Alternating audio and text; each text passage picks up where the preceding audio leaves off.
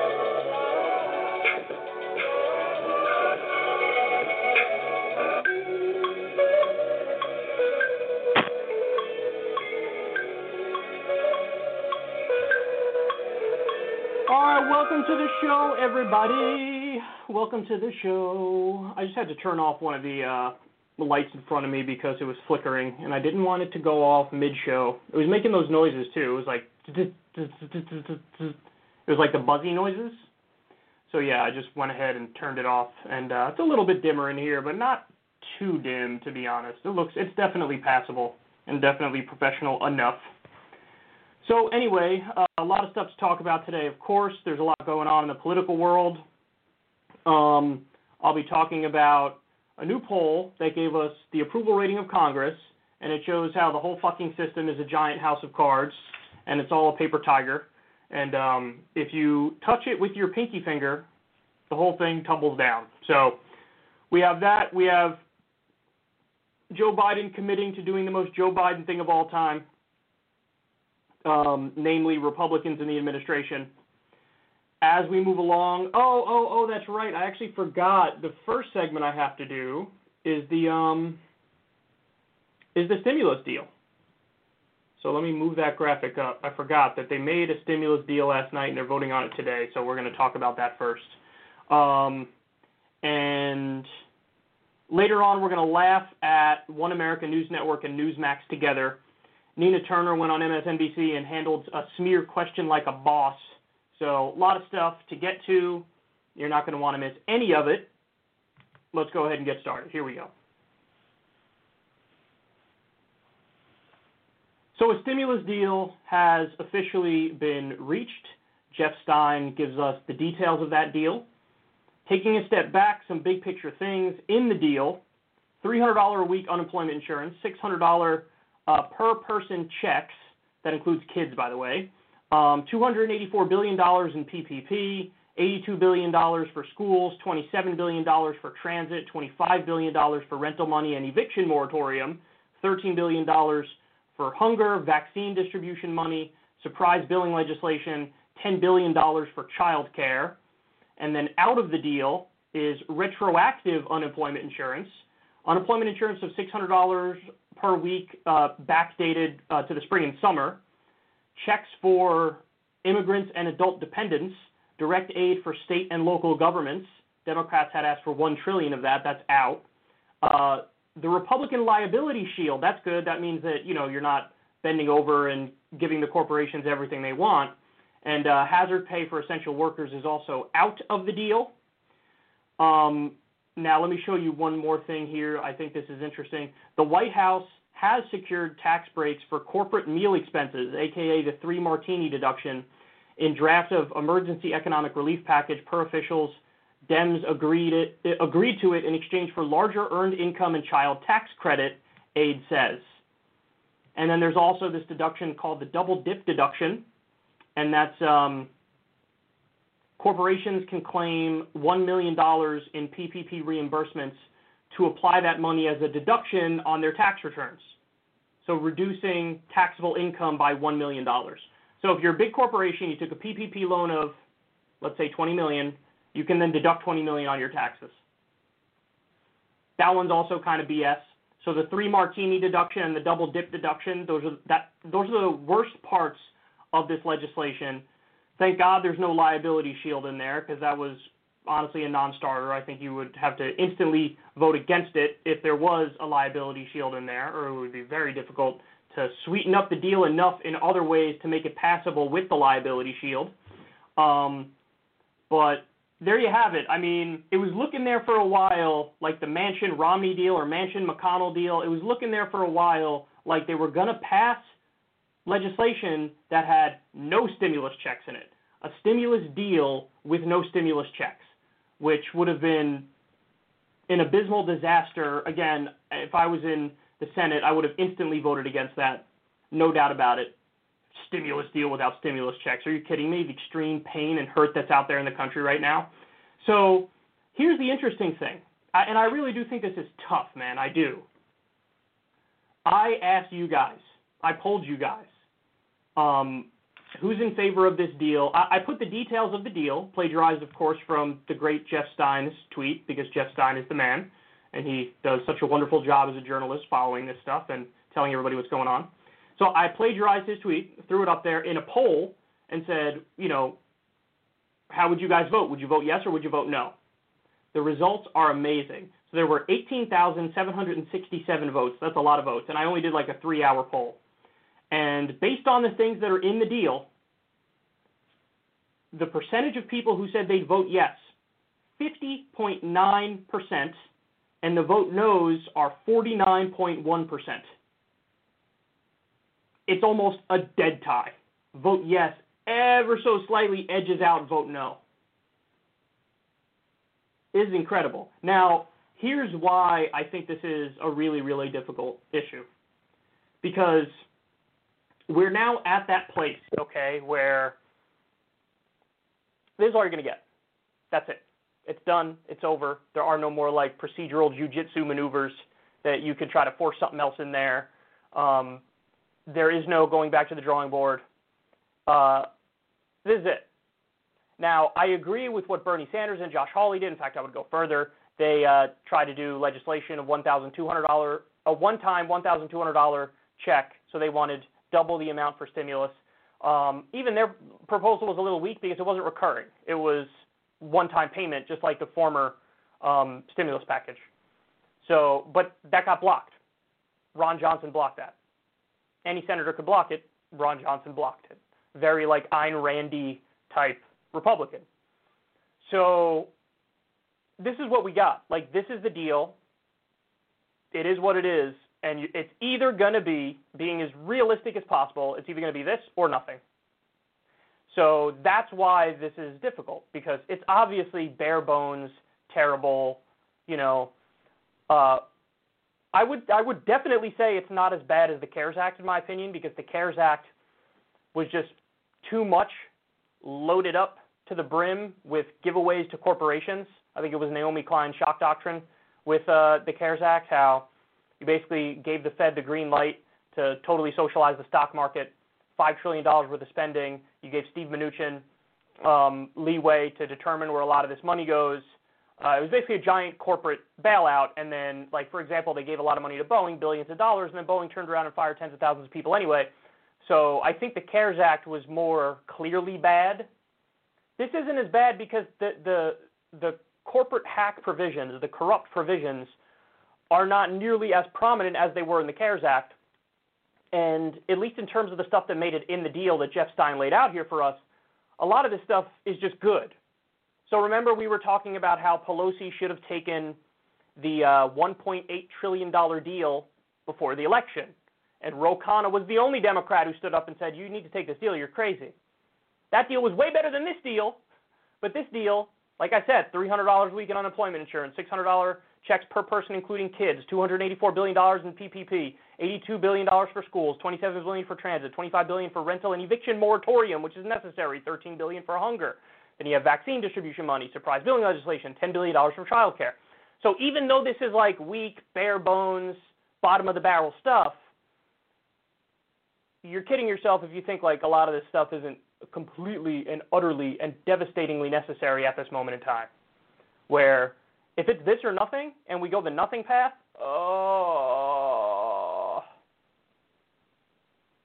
hello, new Great Depression. I think we're already in the new Great Depression, but this would exacerbate it. And you would be adding to the poverty, the pain, the degradation if you don't take the deal. So ultimately, how do I view this fight? Honestly, I view this fight a lot like Obamacare. What I mean by that is the Democrats botched it from second number one with how they negotiated, how much they were willing to give away, how terrible they are. They kept, you know, they went from three trillion to two trillion to like 900 billion, and it was just down, down, down. Like they are the worst negotiators on the planet. But at the end of the day, like if I was in Congress or I was in the Senate and the Democrats had already botched everything 15 ways to Sunday when it comes to the negotiation for health care. And the very final deal on the table was what it was, Obamacare. On the day, would I have voted for it? Yeah, I would have done what Bernie Sanders did, and I would have voted for it. Even though nobody questions whether or not Bernie Sanders is in favor of Medicare for all or not. Of course he is. Most obvious thing in the world. He talks about it relentlessly. But when when the whole process is done and they botched it from second number one, but this is where you are now, what are you going to do? What are you going to do? Because it is true that even though that was a Republican reform, it was Mitt Romney's idea, it was Chuck Grassley's idea, it was a Heritage Foundation idea, our healthcare system was so bad that of course that made it better. Of course that improved it. That only improved it 10%, how much it needed to be improved. But at the time, what are you going to do? You have no outs. They checkmated you. And so would you take the tiniest incremental improvement over nothing? Of course you would. Of course. So I would have voted for Obamacare if I was a senator on the day and they were like, listen, it's literally this or nothing. Yeah, of course I take it. Of course. And I feel very similar to this. So, in other words, I lean ever so slightly in the direction of the majority of you guys. I'm with the 50.9%, and then I'm leaning in favor of voting for it. Um, because literally it's this or nothing, and it's like, there are people out there who are like, fuck, give me 37 cents and a Pop Tart. Give me anything. I'm dying over here. I'm starving. This is horrendous. So, really, the problem is with leadership. The, pl- the problem is with Democrats giving away the farm from the very beginning and having no, idea what they're doing. And by the way, how correct, not to brag, even though that's what I'm going to do, I, I was proven exactly right when I was screaming to take the deal, to take the previous deal, the $1.8 trillion deal. And I really think that the reason Pelosi didn't take it is because she was afraid that that would give people the economic benefits that they needed before the election, and then it could have swung the election to Trump. I really think that was her concern. So she was like, I'll let people suffer to try to guarantee that Biden wins. I really think that was her concern. And which was stupid in a number of ways because I don't think it would have given all the benefits before the election at all. So I think Biden probably still would have won. Um, and also, the blame is now on you when if you accepted the deal, McConnell would have blocked it anyway, and the blame would have been on him. So should have taken that deal for sure. Absolutely, you should have done that. And if not that, you should have done what I've been screaming for them to do for a while, which is just pass a clean stimulus checks bill. $1,200 for the remainder of the COVID crisis every month. Pass standalone legislation like that through the House, then you pressure the hell out of the Senate, you pressure the hell out of McConnell, you pressure the hell out of Trump. Trump was actually on board for up to $2,000 checks. He would have been for that legislation. So if you organize properly, you pass a standalone stimulus checks bill. That's the way you play politics, and that's the way you probably win. You could have potentially won on that policy. You really could have done it. And even if you say, okay, well, that's going to get whittled down, okay, then you settle on $1,000 a month for everybody for the remainder of the crisis. That's still solid. That's still really good. That's Andrew Yang's idea of universal basic income, $1,000 a month. That's what I would have done. Now, they didn't do any of this, right? So at the end of the day, if you're an elected Democrat and you're not in leadership and it comes down to this or literally nothing, they got your arm twisted in the same way that your arm was twisted under Obamacare. You know the negotiations are over. You're not going to get single payer in, at that point in 2009, 2010. So what are you going to do? This or nothing.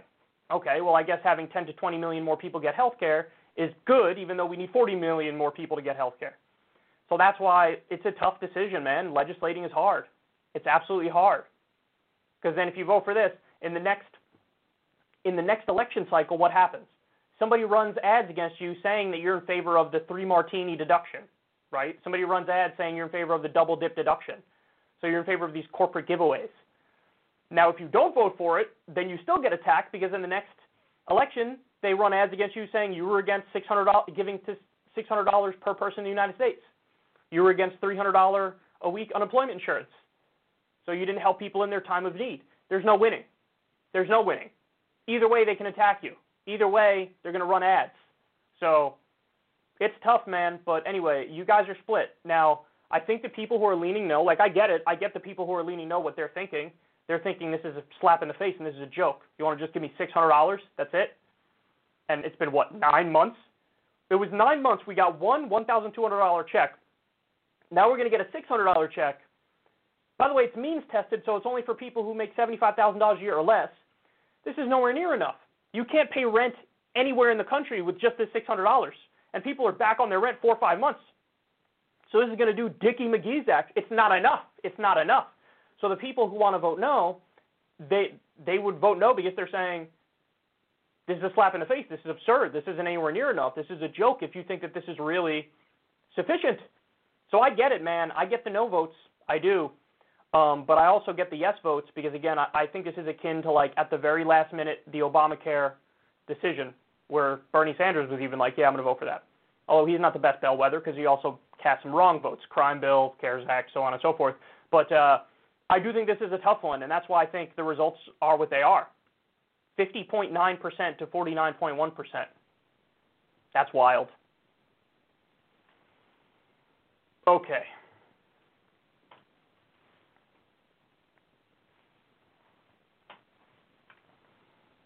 Next. Oh boy.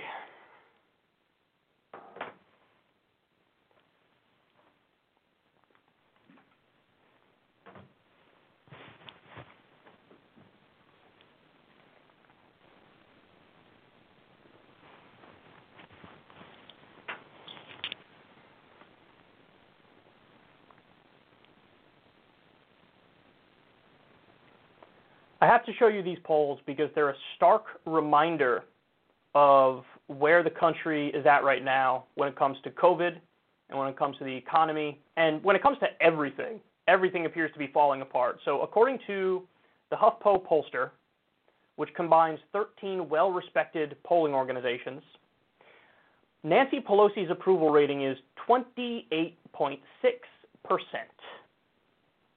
And tell you the truth, I think that's on the high end for her. I do. Mitch McConnell. Mitch McConnell is 21.3%. So he's significantly lower than Pelosi, although him and Pelosi are both in the 20s. Now, perhaps this is the most interesting, but if you go over to the Economist uh, YouGov poll that just came out, uh, Congress's approval rating is 13%. 13%. That is I believe, a record. I believe that's the lowest I've ever seen it. Can we get to single digits? Can we get to single digits? I'd be willing to bet the answer is yes. We're not too far away from single digits. You know, one more mess up, and we might even get to 5% or less. And I like what everybody else pointed out on this. They're like, wait, 13% does seem kind of high. Like, who are those 13% that if you go and talk to them about Congress, they're like, they're just wonderful. They're swell. Swell? I went back to like 1918. Gee, gosh golly, Papa, I think they're doing swell. Oh, fiddlesticks. um, no, I think that those people are delusional, or there's seriously something off there, you know? I think Congress is doing a wonderful job. What? How? Based on what? Why would you think that? Give me any reason. And they'd have nothing. Of course they'd have nothing because Congress is doing a horrendous job. So listen, I hate to be a broken record, except I don't. Don't hate that at all. I think it's necessary. Um, but when you look at a situation where the leader of the Democrats in the House, her approval rating is 28.6%, Mitch McConnell's approval rating is 21.3%, um, and Congress's approval rating is 13%. My message to the people who ideologically agree with me in Congress is this What are you afraid of? What are you afraid of? What are you afraid of to go metaphorically guns blazing at everyone and everything around you?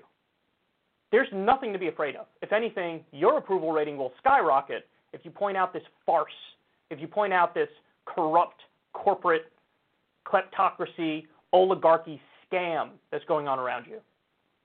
People will think you're a hero. And this absolutely links into the force to vote conversation, which we've been having now for seemingly a week or two. Um, standing up to people who are despised is politically brilliant. It's strategically intelligent. There are only upsides to that. And uh, listen, when we have that conversation, it's unfortunate now because it's get it is getting ugly out there. I'm seeing the same things a lot of you guys are seeing. I'm seeing Cenk and Anna and Jimmy and a lot of these lefty uh, commentators who I love and respect. They're at each other's throats now, and it's getting personal and it's getting ugly. And um, you know, I just did a segment the other day talking about leftist infighting. And honestly, I think rule number one, and this might be the only rule, is we're none of us are dumb, okay? We generally get it who agrees with us broadly and who doesn't, who's with us like 80% of the time or more and who isn't. We all get that. We all get that. You know an ally when you see an ally. And so the thing that's upsetting is when everybody goes after everybody else's intentions and motivations. You know? The idea, oh, you're a grifter and you're a sellout, and it's not true. It's not true. You know who your allies are and who your allies aren't. And everybody's being dense if they really think like, you know, other people in the lefty commentator world are sellouts or grifters or whatever it may be. And when it gets personal like this, it clouds the issue, guys. It really does. It clouds the issue. The issue is Medicare for all. And we should all be talking about Medicare for all. And I'm more than willing and I'm open to having those conversations about the strategic disagreements without going for the jugular and without accusing people of terrible things. Um, but having said that, of course, I think the position that's the correct position is, oh, hell yes, we take on this fight.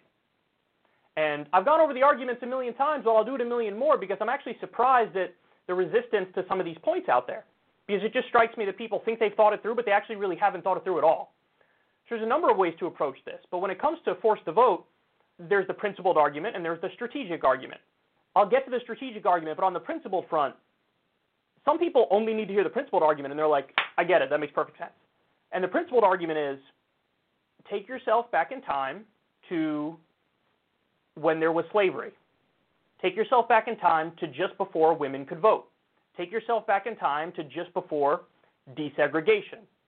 And it would have been commonplace.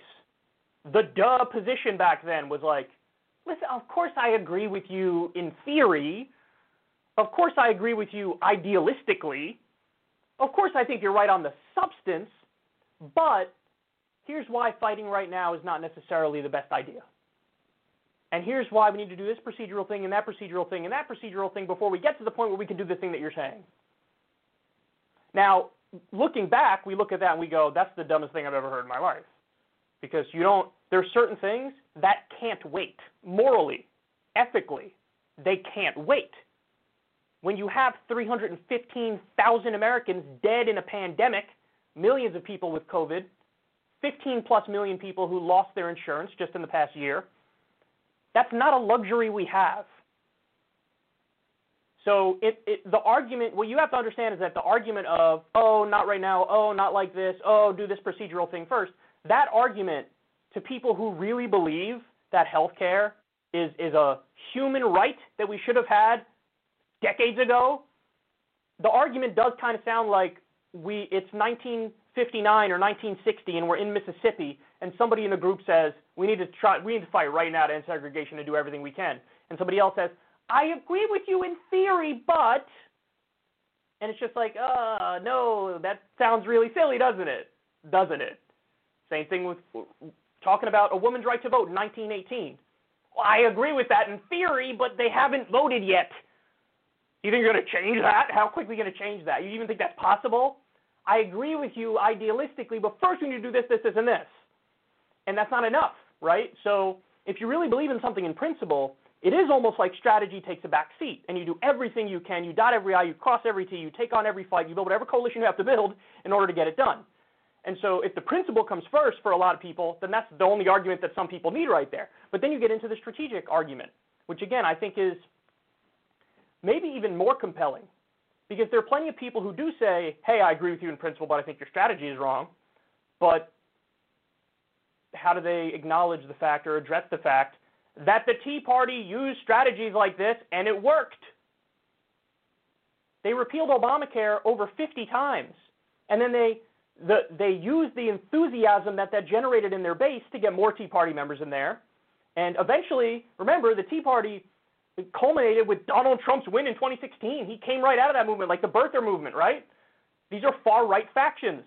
And what you saw is the Tea Party, through using strategies like this, where they hated their own Republican leadership, they pushed Republican leadership even further right.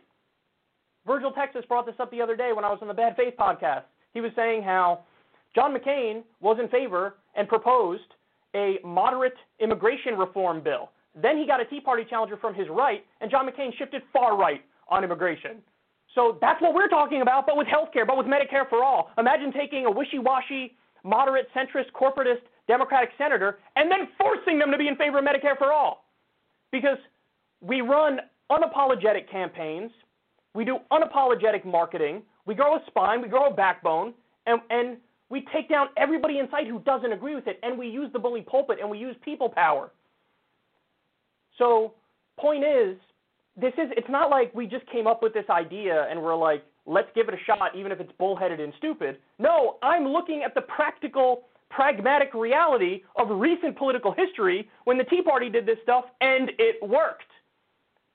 So it's not just that this is correct in principle, but our strategy is stupid. No, it's correct in principle and the strategy is correct.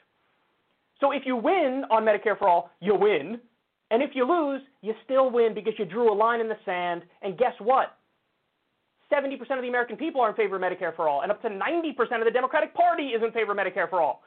You want to take on that fight every single day. Every single Medicare Care for All supporter just won re-election. Every single one. Even Katie Porter, who's in a plus six Republican district. And you don't want to take this fight on? Are you crazy? Are you crazy? It's not going to embarrass you if you take this fight on. It's going to embarrass every single person who's not in favor of it and that's a good thing. Okay, so, but I do want to respond to a couple objections to this. People mean it in all sincerity, so probably the most common response is you simply don't have the numbers. So what's the point? Okay. Now again, I just explained even if you lose, you win because you shifted the Overton window, and then the center of the party is going to have to catch up to it. Okay. So even if you lose, you win, but Stop and think about that argument for a second. You can use that argument literally at any time. We don't have the numbers. We don't have the numbers. You want to know why I say that? Because there was a time 10 years ago where we had Democratic supermajorities. You maxed out on how many Democrats you're going to have within reason, right? You maxed out Democratic supermajorities. And guess what? They said back then, what are, you, what are we going to do? We don't have the votes. Not only do we not have the votes for Medicare for all, we don't have the votes for a public option. What are we going to do? We don't have the votes. What are we going to do? We don't have the votes. So if your reading of the situation is dependent upon whether or not we have the votes right now, you're waiting for a day that will never come, ever. So that means you're kind of resigned to, even though I want Medicare for all, I admit we're never going to get it. You create your political opportunities. That's what you do through force of will and through public pressure campaigns. It was the original public pressure campaign that got us from having like 10 or 12 Medicare for All supporters in the House to 118. And we helped partake in that. We told you guys to make phone calls on this show. And on other lefty shows, they did the same thing. We were able to drive it from 12 to 118. Now imagine the amount of public pressure, not just generated from lefty YouTube shows, no, the amount of public pressure if during a pandemic where 315,000 Americans are dead, we force a vote on Medicare for all. The anger of hell would rain down on every single Democrat who's not in favor of it. Let me tell you something. Yes, big pharma and the for-profit health insurance companies, they're very powerful, and they've they bought and own many Democratic politicians. The one thing that could make them back off of their allegiance to those special interests is if they know, if they feel in their bones, if I don't vote for Medicare for all, my career is done. So you can get them to flip. But it requires massive public pressure campaigns. So in other words, whether you have a Democratic supermajority or whether you have a situation like we have right now, Politics is not stagnant, it's fluid. So you do everything you can to get the votes. Sometimes you build coalitions with people. Sometimes it's carrots, sometimes it's sticks. Sometimes it's public pressure campaigns and calling people out directly. This is what you do. This is politics. So everybody just looks at the vote and assumes, like, that's all we have right now. Let's not do it. But again, you can make those same points when we have Democratic supermajorities because you can see we still have blue dogs, and you go, well, what do you want me to say? The three or four blue dogs are going to hold us up. Well, then get to work on that. Get to work on that. You better go talk to them. You better go see if you could build a bridge and build a coalition. You better go see if it's a carrot or stick situation. You better go do the hard work of politics. So it doesn't matter if it's a Democratic supermajority or if it's where we are right now. On paper, it's still nominally going to be the case. We don't have the votes. We're never going to have the votes. We have to try to go get the votes. That's the way this works. And again, even if you lose, you still win. Because politically, you drew a line in the sand. Everybody knows who the good guys are and who the bad guys are. And I think everybody's underestimating just how much outrage there would be if politicians vote against universal health care in the middle of a goddamn pandemic. Okay? Now, another objection people bring up is hey, man, what you don't understand, Kyle, is that the real way to do politics is once you're in D.C., yeah, behind the scenes, you got to cut these backroom deals. And the left is trying to get these wins in negotiations that you're just not, you don't know are going on.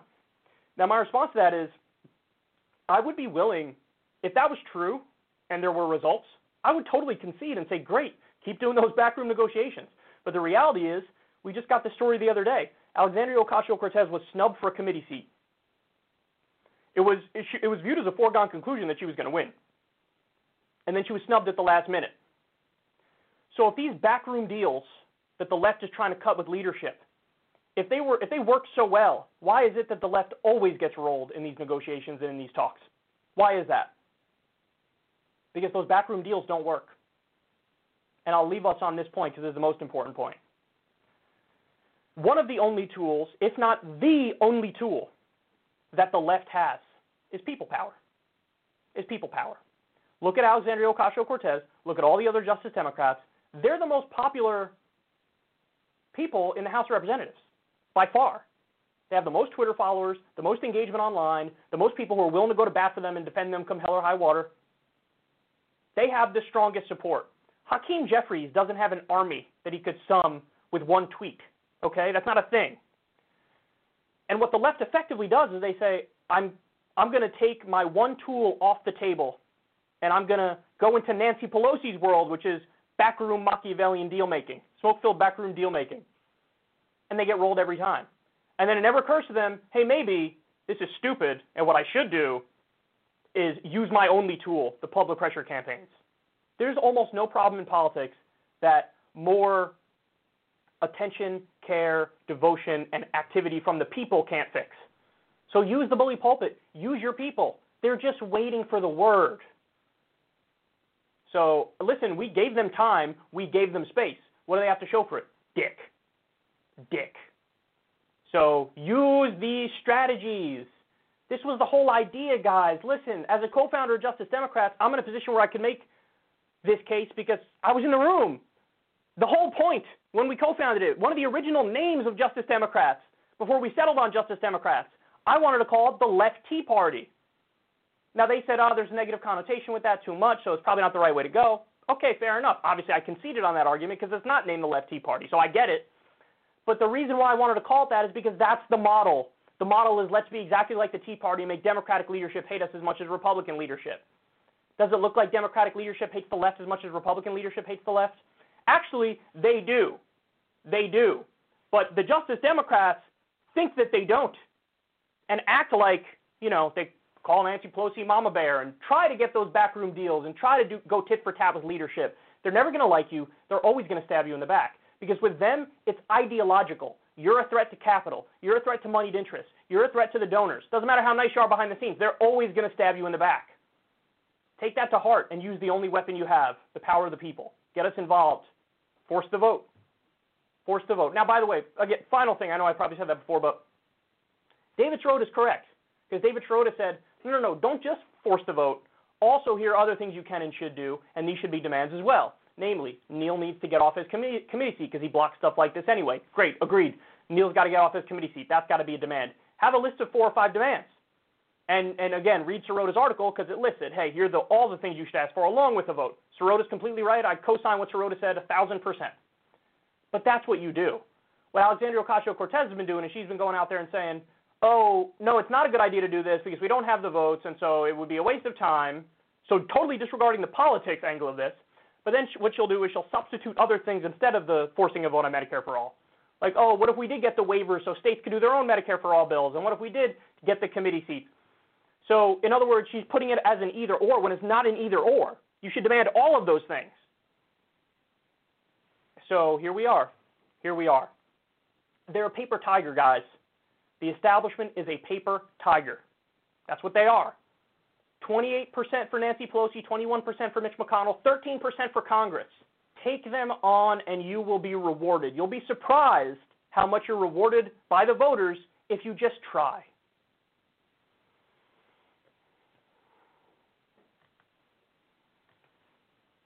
Okay.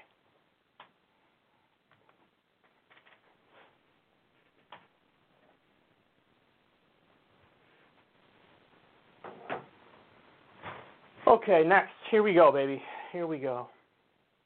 Joe Biden um, is doing some very Joe Biden things at the moment. Axios reports the following New Joe Biden is considering some well known Republicans for Commerce Secretary as a way to signal to red state Americans he understands their concerns and plans to address them. I love this story, man. So understand Trump's real base, like his hardcore ride or die people, they're refusing to even call Biden president elect. They think Donald Trump won. They're totally down casually for a coup. They think nothing would be better than a coup. They would want the military to keep Trump in office for another four years, and they would laugh at Biden as he says, I'm the rightful owner, or rightful owner, rightful winner. What are you doing? So those are the people he's reaching out to. He says, red state Americans. A lot of these people think that Joe Biden is in a satanic pedophile cabal. It doesn't matter what you do, Joe. Those people are going to hate you. It's not about like they're not soberly analyzing your actions and then making judgments based off that. No, they're not doing that at all. Joe, they hate you. They despise you. You're a Democrat. They hate Democrats. This is like tribalism, hyperpartisanship 101. How do you not get this? But that gets to the main point here, which is it's actually like it's totally on purpose from Joe. And this is part and parcel of that democratic corporatist ideology because Obama did the same thing. So President Obama nominated Republicans for top jobs at the Department of Defense, transportation, and initially Obama even named Republican Senator Judd Gregg to run Commerce, which again, Biden wants this person for Commerce Secretary. So it was like all over the place. He also appointed a lot of people who Citigroup told him to appoint. Obama did in his administration, corporatist 101. But like, this was the idea of who me, bro? I'm above the fray. I don't care about this red state stuff and this blue state stuff. I'm above it. I believe in the United States of America. So I'll have people in my administration who despise me along with people who don't despise me. I'll have people in my administration that are against everything I say I'm for, not just people who are for the things I say I'm for. So, but there is a reason why he does this. And the reason why he does this is he can play the holier than thou triangulation game. And also, he doesn't really disagree with these people a lot of the times. These uh, elite Republicans who he would put in his administration. He doesn't really disagree with them. Like, they're probably going to find a lot of common ground on maybe some minor deregulation here and there. You know, I don't think Biden is as bad on deregulation as the Republicans are, but I'm sure he's in favor of some kind of deregulation. Um, cutting Social Security and Medicare. He very famously wanted a grand bargain, and to do exactly that, he argued for it his entire career. So, you know, yes, if you find you're going to find Republicans who want to do that. That's one of their main positions, the establishment Republicans. That's what they want to do. So, yeah, putting these people in charge, he's like, I agree with them. I agree with them. So it's just, it's so sad because nothing that's actually progressive is ever going to get done. I mean, I mean it. You're never going to get like the main progressive priorities ever done because Biden doesn't believe in it. He's surrounding himself with people who would tell him that's the worst thing he could possibly do. And so when you get Republicans elected, you get Republican legislation. When you get Democrats elected, you get Republican legislation or like centrist legislation. Maybe on social issues, they do some Democratic stuff, but outside of that, economic stuff, a lot of it is corporate at best. So here we are. I mean, it's just embarrassing, man. But you have to, we have to get through our heads. Like, we kind of knew this was going to happen, right? Like, and this is why I was so disappointed with Bernie for not fighting the proper way and not making demands. Because there are more, there are going to be more Republicans in Biden's administration than Bernie supporters. Even the people who are nominally on the left that Biden has picked so far, like all two of them, I don't think any of them were actual Bernie supporters. So he will have more Republicans than Bernie supporters, even though Bernie supporters make up 30 to 35 percent of the frickin' party base. Think about that. Think about that. We always get snubbed, and that's why, for the 9,000th time, you have to demand your voice be heard, demand to be respected, demand our policy goals are met. And that goes for all the Justice Democrats who want to go along to get along and go tit for tat to get some pats on the head and get some concessions behind the scenes. That goes for them, and that goes for Bernie Sanders and how he handled this terrible transition, where he didn't demand anything. He gave Biden everything he wanted, and then he had to go do a public campaign. Please, sir, can you please pick me for Treasury Secretary? I would totally appreciate that, sir. Oh my God, Bernie, you could have demanded that when you were still in the race, and he would have had to give it to you. This is what Mayor Pete and Amy Klobuchar did. Mayor Pete was just picked for transportation secretary. You want to know why? Because he chose he was going to be in the administration. I'm sure he picked transportation secretary. They were going to give him OMB. He said, I don't want that. So he had conversations with Biden. Listen, you want me to drop out and endorse you? What are you going to give me? What am I getting? And he gave an answer.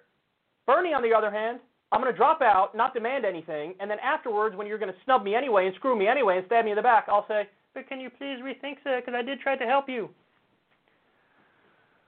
Uh, we got to wise up, man. The left has to wise up.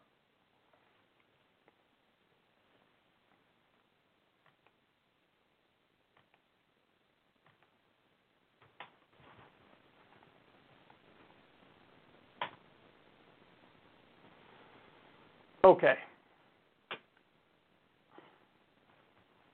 Um,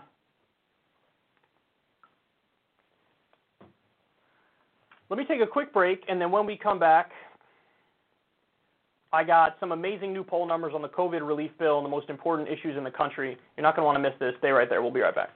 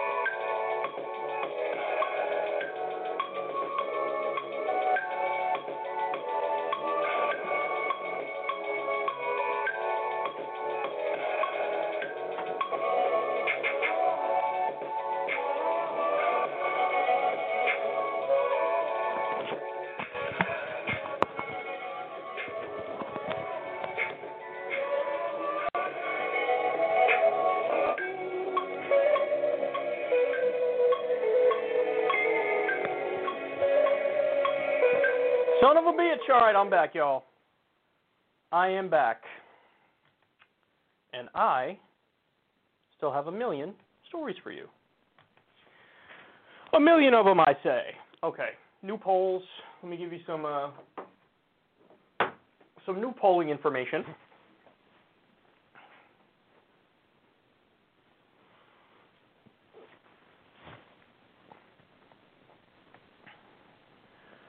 New polls out on the COVID relief bill. This one here is from Data for Progress. New poll voters overwhelmingly support another round of $1,200 coronavirus relief checks. So it's 88% support. Jesus Christ. That's amazing. 9% oppose. I guess we found the like hardcore libertarians, the anarcho capitalists and um, 2% don't know. 85% of voters also want Congress to pass a coronavirus relief bill before the end of the year. Now, they have reached a deal on that. Um, for more information on it, check out the actual segment where I go through the specific provisions. Shout out to Jeff Stein for always putting this stuff out there in the most digestible way possible. Um, but isn't that something? Basically, 9 out of 10, 90% of the American people are like, yeah, we need another $1,200. Of course. And listen, I think there's a really important point embedded in this, which is politics that materially improves people's lives wins and is in, and is incredibly so it's almost like to the extent that there's silver bullet, a magic formula in politics, it's this. Actually fight for people actually try to improve their lives. And then you'll be rewarded. 90%. I mean, we have COVID 19, at least 315,000 Americans dead, the economic implosion as a result of that. The food bank lines are insanely long, longest I've ever seen in my lifetime for sure. We have about 60% of small businesses going to close permanently. There's incredible hurt out there. And guys, you have to think about it like this. We're doing nothing except for asking our own money back, right? Like we pay taxes. Unfortunately, those taxes oftentimes go to Wall Street bailouts. Those taxes go to the military industrial complex. They go to fund things that you and I wouldn't agree are good things. In fact, they're terrible things. But when we say, hey, give us another stimulus check, in a giant economic downturn with a pandemic, really what we're saying effectively is just give us our own money back. We paid taxes. Now it's time for the government to be there for us in our time of need. That's not too much to ask for, which is why only 9% of people oppose it. Only 9% of people oppose it. That says something, doesn't it? Um, so then I, let me show you this too, because this is also interesting. What's the most important issue Healthcare, 27%. Jobs in the economy, 24%. Civil rights and civil liberties, 10%. Climate change, 10%. And then everything else you can see single digits down there if you go down the line. But look at that, man. So, in other words, again, I hate to say I told you so, except I don't. I love to say it right now. I want to bathe in this I told you so, and I'm going to do that. Um, the most important issue, healthcare. We're always screaming that that's the most important issue. Always. Medicare for all. Every single Medicare for All supporter won re-election, even Medicare for All supporters in Republican plus six districts. That's Katie Porter. What does that tell you? What does that tell you? Healthcare is the most important, 27%, and then right behind it, jobs in the economy. And what are we always talking about on this show? Medicare for all, living wage. I told you guys that the new thing that like hopped the list of most important policies in my eyes, UBI this year. UBI this year became one of my top policies because when you look at a situation like we have right now with a pandemic and a depression, what's the most effective, efficient, direct way to help people? Cut them a check. Cut them a check. So you want to call it universal basic income? Call it universal basic income. You want to call it Social Security for all? In the same way we have Medicare for all, Social Security for all? Yeah. Call it that too. We'll Call it whatever you want to call it. Giving checks to people on a monthly basis as a bare minimum, like, hey, you're going to be okay. You're going to be able to eat. You're going to be able to have a roof over your head. I think that's awesome. I think that's the best thing you could possibly do. And clearly, the voters agree. Again, this isn't rocket science. Nine out of 10 people, we need more stimulus checks. 27% of people. Healthcare is the number one issue. By the way, that's also because 15 million Americans lost their health care since the beginning of COVID. So we have we have a healthcare system, 315,000 people dead from COVID, millions of people have had COVID. Medical bills is one of the top causes of bankruptcy. Pre-COVID, you had 45,000 people die every year because they don't have health care. You had tens of millions of people without health insurance. Of course, healthcare is going to be the number one issue. Of course, we pay more than the rest of the world, and we don't even have everybody covered, and our outcomes are worse. I'm telling you, man, it's time for a single-payer Medicare for all system. It absolutely is. And it drives me crazy because every time I look at the empirical data on this, it just the answer slaps you across the face. Slaps you across the face. It's like, hey, Commonwealth Fund releases a study, what, every few years.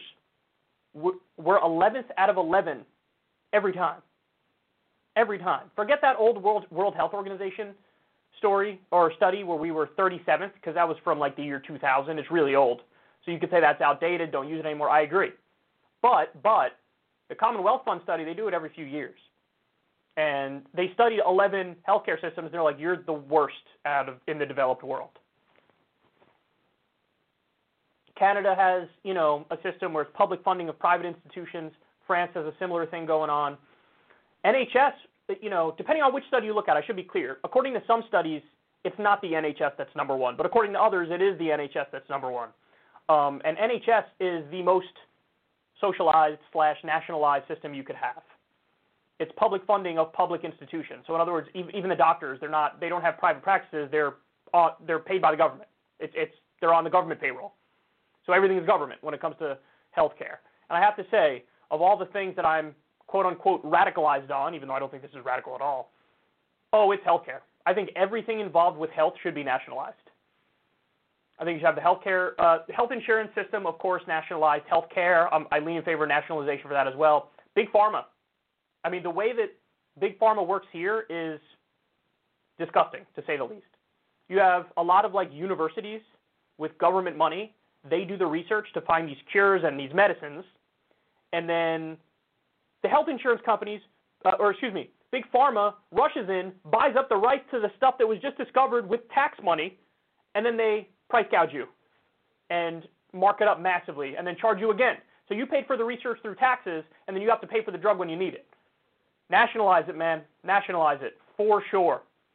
The idea that like, oh, you need the private market and you need innovation to get this stuff developed. That's not true at all. Oftentimes, the breakthroughs when it comes to science and medicine, it's government funded. Like NASA, for example, we have NASA. We got to, um, you know, the moon. That was the government doing it. You didn't need necessarily need competition in order to get it done. You can make the argument that I guess we were kind of in competition with the Soviet Union and we wanted to beat them, so there's some aspect of competition. But in terms of the funding mechanisms, that was all government. So of course you can develop new medicine with, with you know, public money and through the government. Have the government hire the best people in the world and get them to work on it. That's it. The idea that like that incentive is necessary, that's a myth. It's a myth, especially when it comes to health. This is the last thing you want in the private marketplace.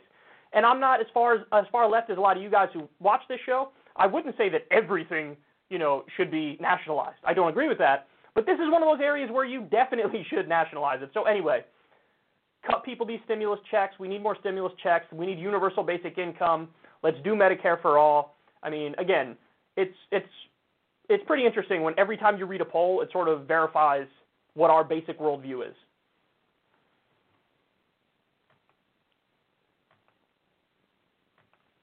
Okay, next.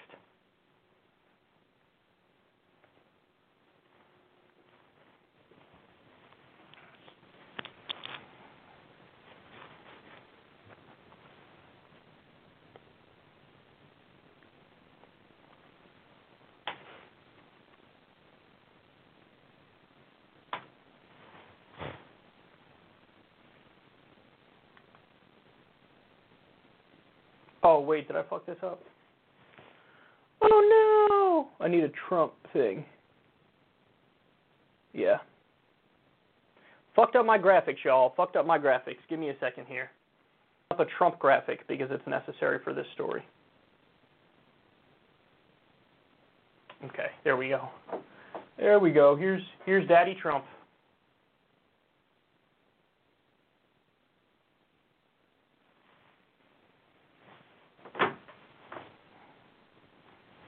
All right, here we go.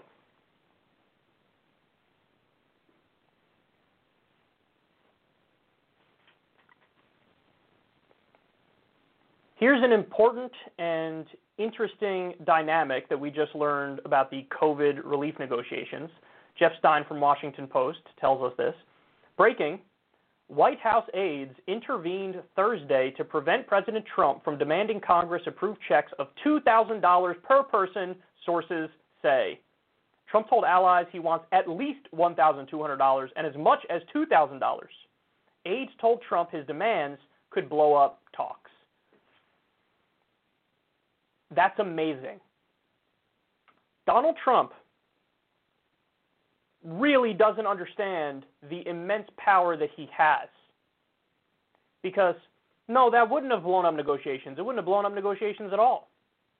What it would have done is forced the hand of a certain number of Republicans to agree with him. Because even though Trump just lost the general election, he's actually by far and away the most popular Republican figure in the entire country. So let, me, let me break this down for you because, I mean, it's one of those stories where it's like, what could have been if this guy was smarter? If he was smarter, we could have seen some incredible things over the past four years.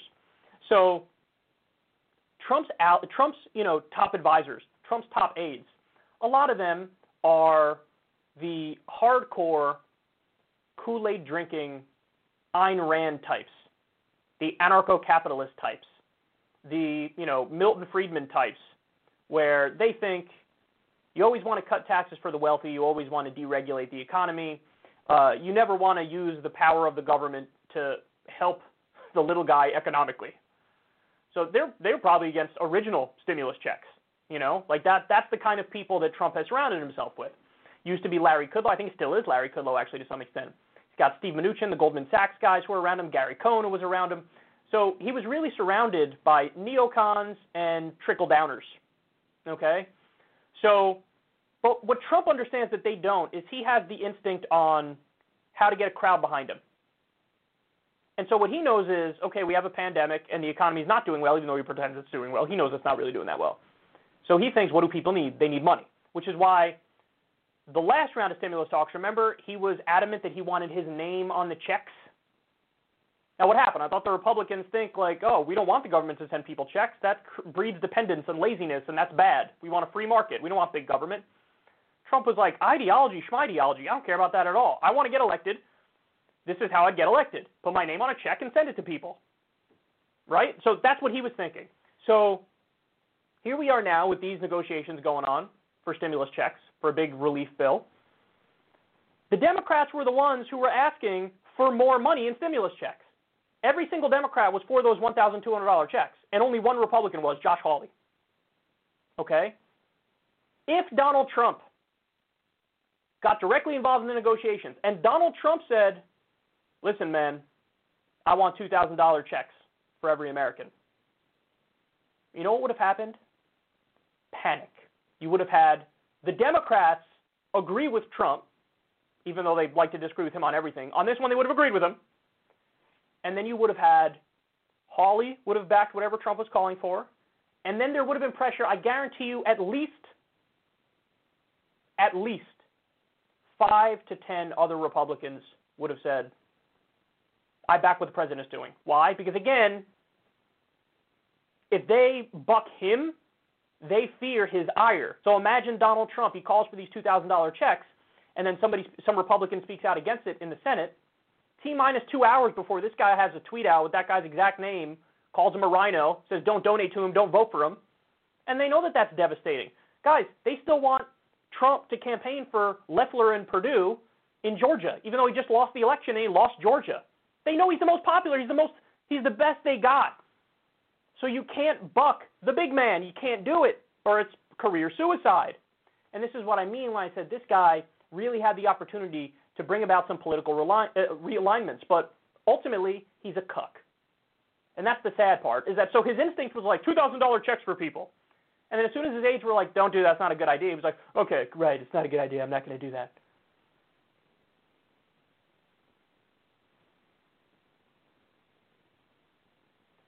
This is the exact same thing that happened with foreign policy, right?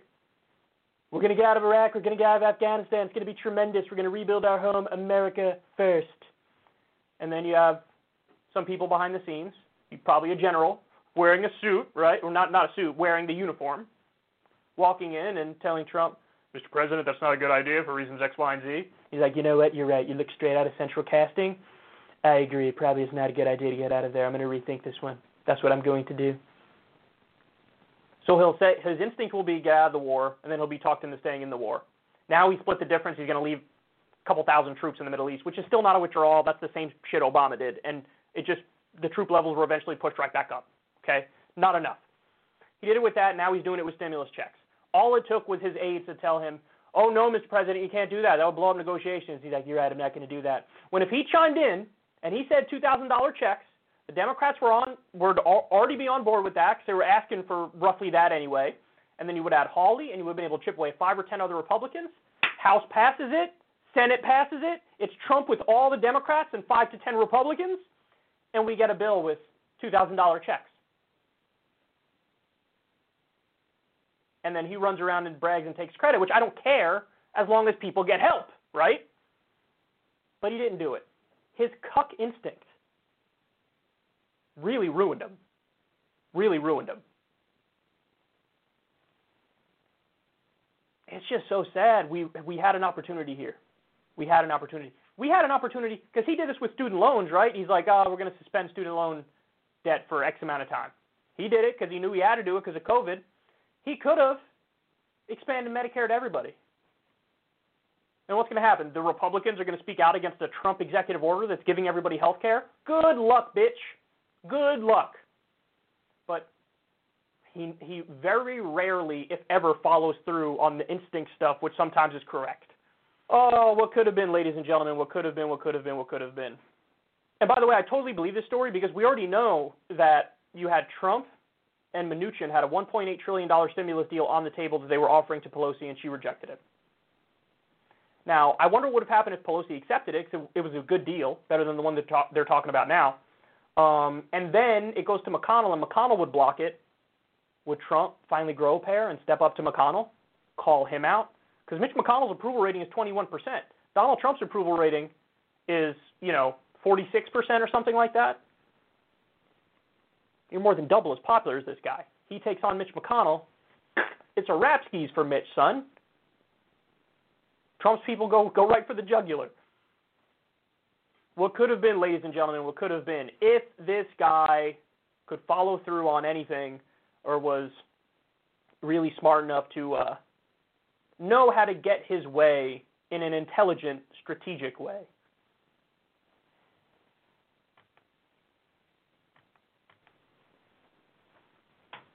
Okay, next.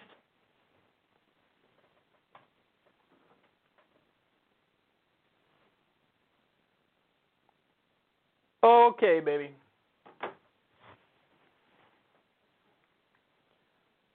So here we go. There's a Democrat by the name of Mark Warner. Um, he went on Fox and he slammed the idea of stimulus checks during this pandemic to Neil Cavuto. Take note of the argument that he uses.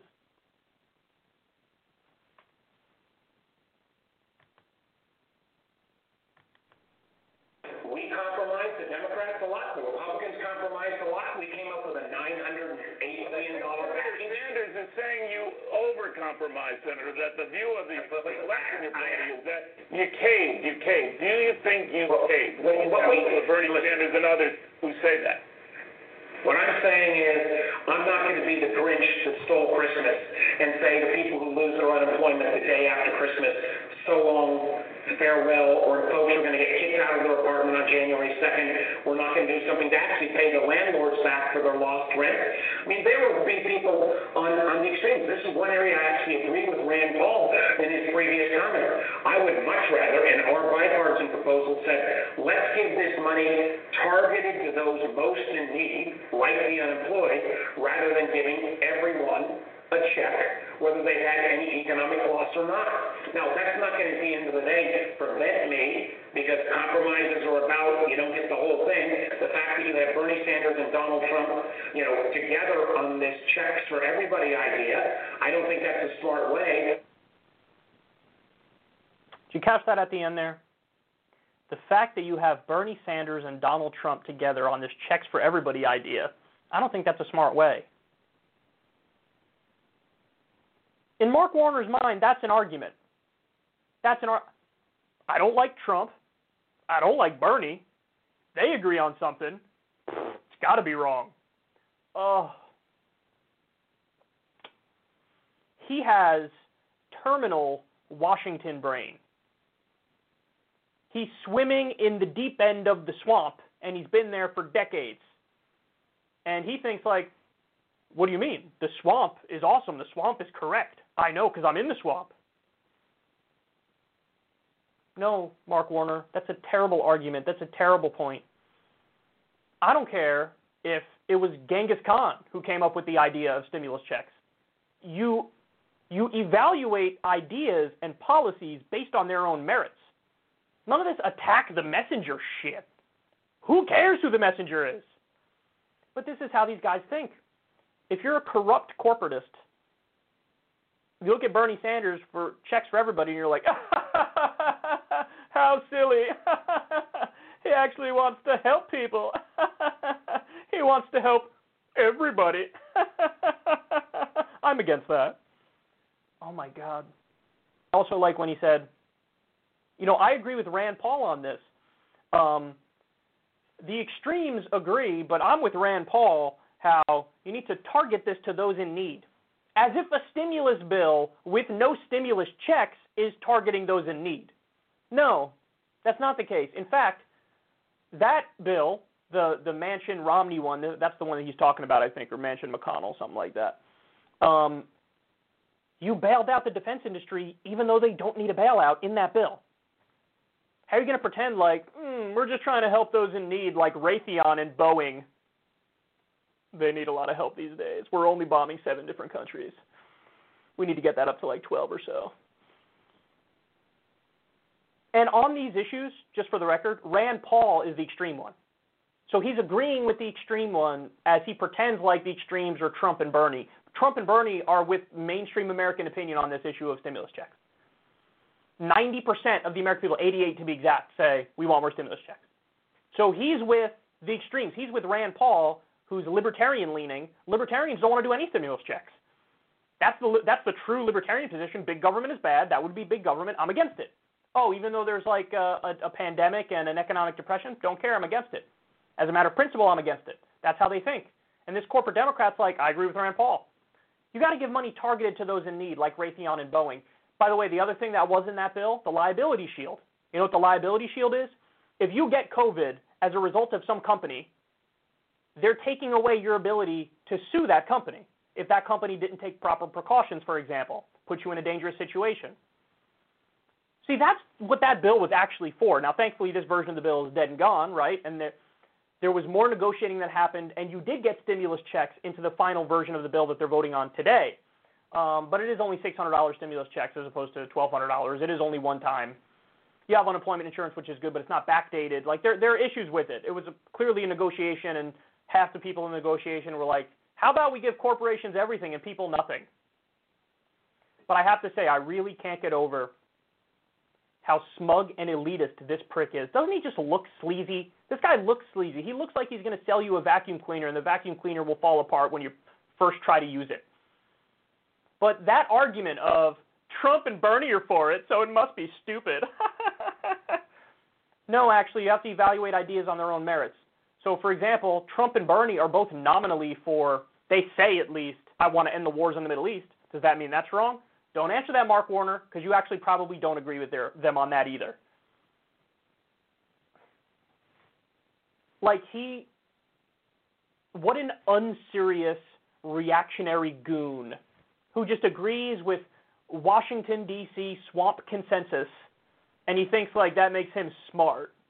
And the extremes, like Trump and Bernie, so silly.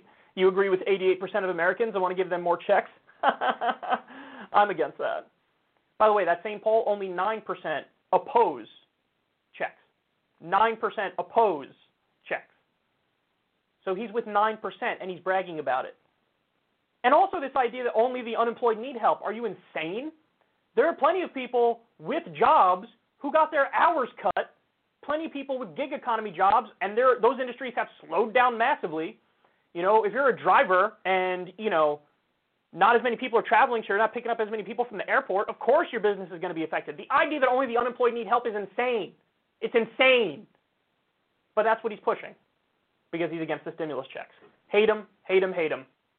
God damn it, we got to defeat these losers. They're so terrible. They're like callous and indifferent to people suffering, but they frame it as if the ones who are for the solutions are radical and extreme and insane.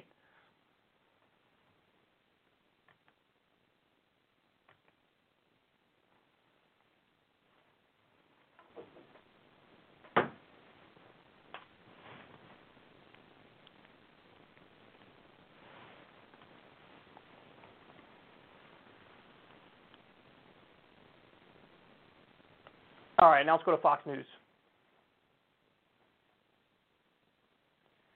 The idiots on Fox News had some thoughts for us on stimulus checks. Let's take a look at this.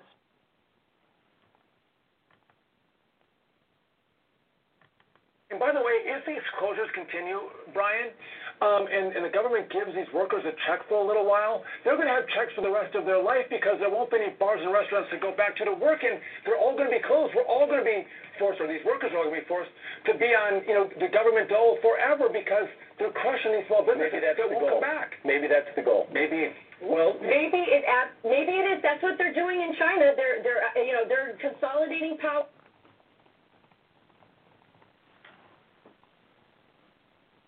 I don't even know where to begin with this. So he's fear mongering about you want to give people stimulus checks? I mean, what? what they're going to have checks for the rest of their lives. Okay, first of all, no, they're not, because this is what's being negotiated is a one-time stimulus check.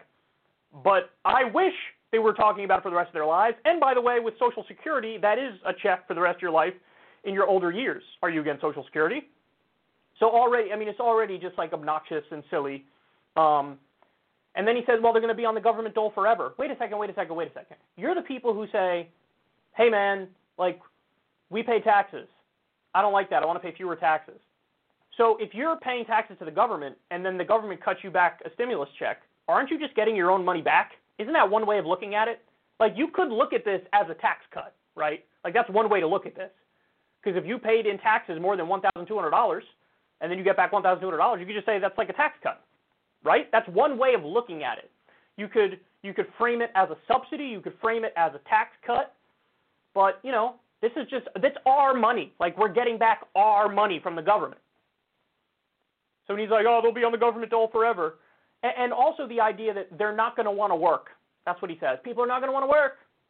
Okay, well, specifically during a pandemic, maybe, probably, but that's a good thing. It's a pandemic. We want to save lives. You go out, you're more likely to get it, you're more likely to die. We got 315,000 Americans dead and rising steadily. So, yeah, if you don't want to work in the short term, great. That that would be fine. Like countries are still locking down and everything. Some people want to go out there and, and roll the dice. Okay, I guess, but yeah, some people want to stay home. I don't think that's crazy. But to the idea, like the idea is, hey, if they're on the dole forever, maybe they'll never want to work. I don't buy that even a little bit. Maybe the, a tiny percentage would be like that, but the overwhelming majority of people even if you got $1,200 per month every month, I mean, you that's not enough to live on, really. Like you really, really got to pinch pennies to try to make ends meet. I mean, look at a look at a, an apartment in New York City. I mean, even in, in the cheapest places, like your rent would be twelve hundred dollars. You know what I mean? So that's just your rent. Then you got to get food. Like there's the idea that if you cut people a check they will forever not want to work. Well, it depends on the size of the check, and really, if we don't have our basic needs met, because nobody's making enough money to get their basic needs met, because there's we still have working poor people, a minimum wage is not a living wage. Well, then that money is just going to help you get your basic needs met, which is a good thing. That's a good thing. I'm telling you, man, I definitely agree with UBI. It's one of my top issues now. I think Andrew Yang was 100% correct to put that front and center. And now you see the political reality is changing to accept UBI as almost like a almost like the most pragmatic solution to a lot of these problems. It, when you have an economic downturn, what's the best way to give people help? Cut them a check immediately, right? So it's like, and it doesn't require, you know, some complex, bloated bureaucracy that might not work efficiently. No, it's just cut them a check. It's the idea of Social Security, except doing it for all. Um, and then the funniest part is that's what they're doing in China. Does this Fox News host have any idea what they're doing in China? No, she has no idea. None of these people have any idea, but they casually comment on it, like that's what they do in China, and we obviously, by definition, anything they do, we don't want to ever do. What about like high-speed rail? That's what they're doing in China.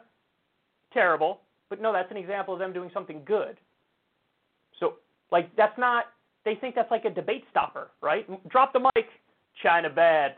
Got him. What? And I don't even know if that's what they're doing in China. I don't know what she's talking about. Uh, it, it, I can't believe anybody watches Fox, but they do. Fewer and fewer people now, though, because some have graduated to the even more insane One American News Network and Newsmax, which is a story that I'm going to get to um, a little later on because Fox is really bad, but it is true that One American News and uh, Newsmax are worse. I think it's objectively correct to say that, but that's not giving Fox a pass because this stuff is totally unacceptable.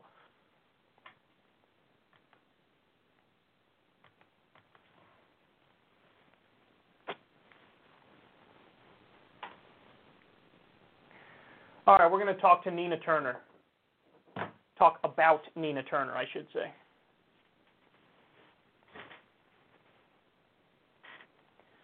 Nina Turner went on MSNBC and she handled a got you question like a pro. You called voting for Joe Biden like eating a bowl of sugar honey iced tea, I'll say, but you know what I'm talking about. How will you work with this administration um, after being so vocally critical about them during the campaign?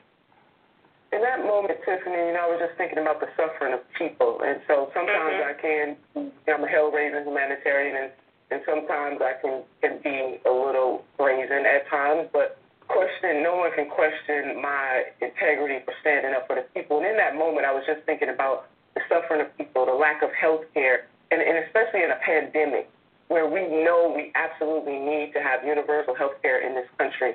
You know, folks don't, not having clean water, it was those kinds of things that were swirling in my head and my mind at the time.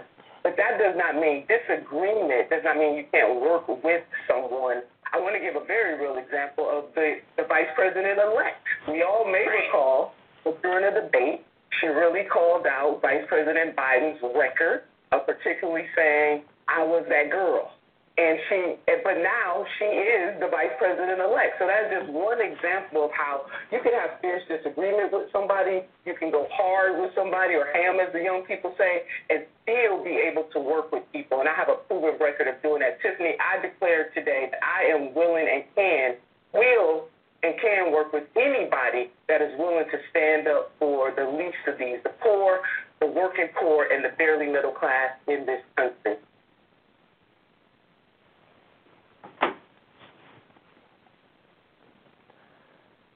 That answer was splendid. Splendid. I just morphed into a British man from 1958. that answer was superb. It was wonderful. It was glorious. She handled that very, very, very well. So, listen, the attempt there was a gotcha question, but she was able to do some Nina Turner jujitsu and sort of flip it right back on everybody else. So, I mean, this is some. If we're all being honest here, and that's what we do on this show, yes, anybody who voted for Joe would admit, if they're honest and if they have similar ideology, that he, it's a lesser evil. He's a lesser evil. That's why many people, young lefties, sucked it up and voted for him. Um, and if you go through the record, I don't. This isn't controversial. Voted for the Iraq War, voted for the Patriot Act, voted for the crime bill, helped write it, in fact, supported NAFTA, supported the bankruptcy bill, which made it so that you can't file for bankruptcy on student loans. The list goes on and on. He has a lot of horrendous votes. He's a corporatist. That's what he is. So yeah, there are going to be people who voted for Joe and they say basically the only reason I did that is because I think Trump is worse and we can't afford another four years of Trump. Um, and that's an honest answer. And it's like, what more do people want? What more do you want? Do you want young lefties and lefties in general to be like, yeah, I voted for Joe and like pretend to be excited about it? Now you have to like attitude police them? It's just, it's so tedious and it's so silly. And Nina's point was like, yeah, you know what I was thinking of at the time? Like all the people who are hurting who are not going to be helped by Joe and all the people who Joe hurt. So that's that's what her answer was, and she's right. And then she does a masterful thing, which is she says, "Hey, look at what Kamala said to Joe during the debate." Kamala basically was like, "You worked with segregationists, and uh, that's pretty bigoted, and that's not okay." Fair point.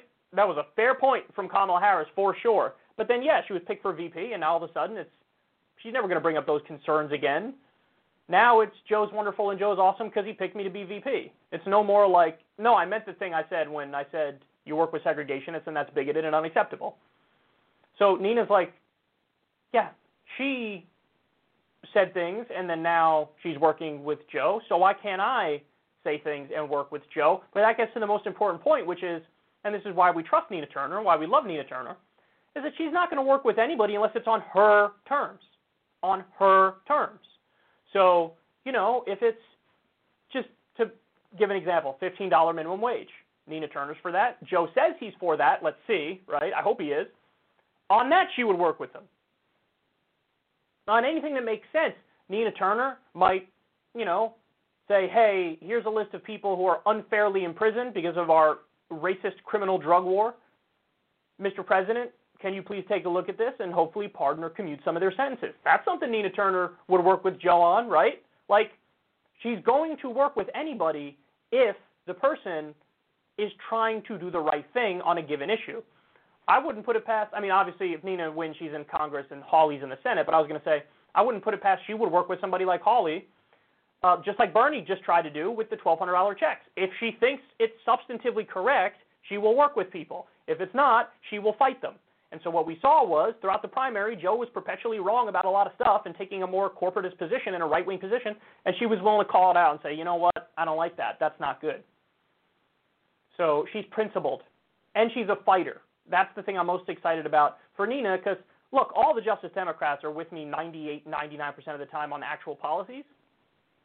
But not only do you need to be right on the policies, you need to have the right theory of change and strategy. And I think Nina Turner has a theory of change and a strategy that's more similar to, to mine, which is like, I don't care if the media hates me. I don't care if Pelosi hates me. My most powerful weapon is my voice, and I'm going to use it. And that's not the theory of change that the other Justice Democrats have. So, anyway, we'll see what happens here with Nina Turner. Uh, but this is a wonderful answer. I think she's really politically talented, and I think she's politically talented without even having to try. It's just instinct. She knows where to go with this stuff, right? So, um, can't wait to see more of of Nina Turner. And by the way, I'm going to leave the fundraising link for Nina Turner in the video description box below. I don't often recommend people donate to politicians anymore, but I'm donating to Nina without a doubt, for sure. She earned it. She deserves it. I trust her. She's a fighter. She agrees with me on the issues. I'm Team Nina all day. So if you want to donate to Nina Turner, whatever it is, five bucks, ten bucks, twenty bucks, you want to go nuts, some more than that. She, I'm sure she only takes money from regular people. So link below. All right, guys. Let me take a final break, and then when we come back, I got One American News Network. You're not going to want to miss it. Stay right there.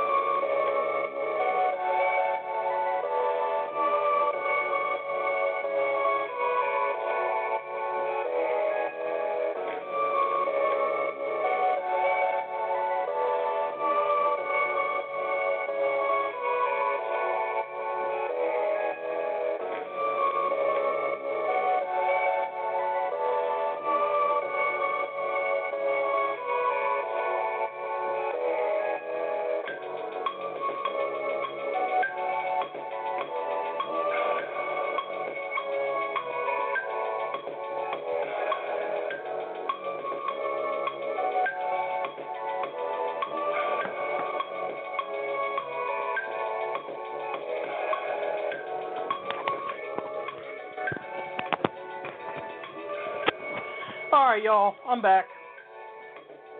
And let's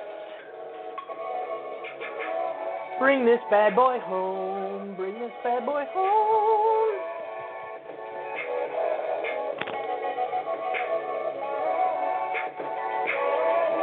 Okay. Now we're going to talk about One American News Network and Newsmax.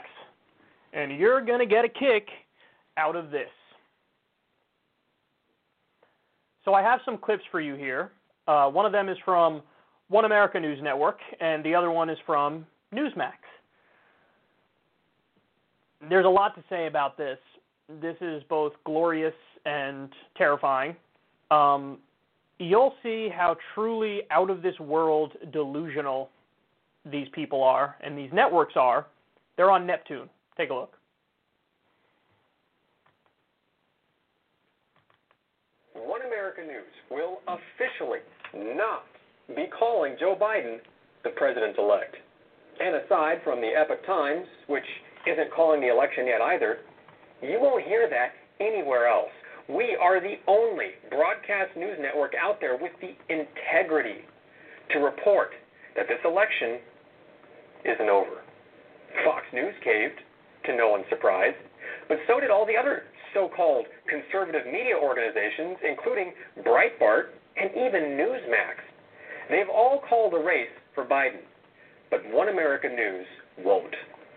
Until all the mountains of fraud are resolved, this race isn't over. And there must be no doubt that we have a president who won honestly and not by stealing the voices of over 75 million Americans. For One America News, I'm Pearson Sharp. Is going to be resolved, but I have a very strong conviction still that somehow, in some way, Donald Trump will ultimately prevail. Ultimately, he will. The more I look at these two, especially Joe, it seems very, very unnatural. There's something just wrong about this. And for now, they're going through the motions, okay? They're calling him president elect, even though he's not, even though, according to the Constitution, he definitely is not. They're going through the motions. All right.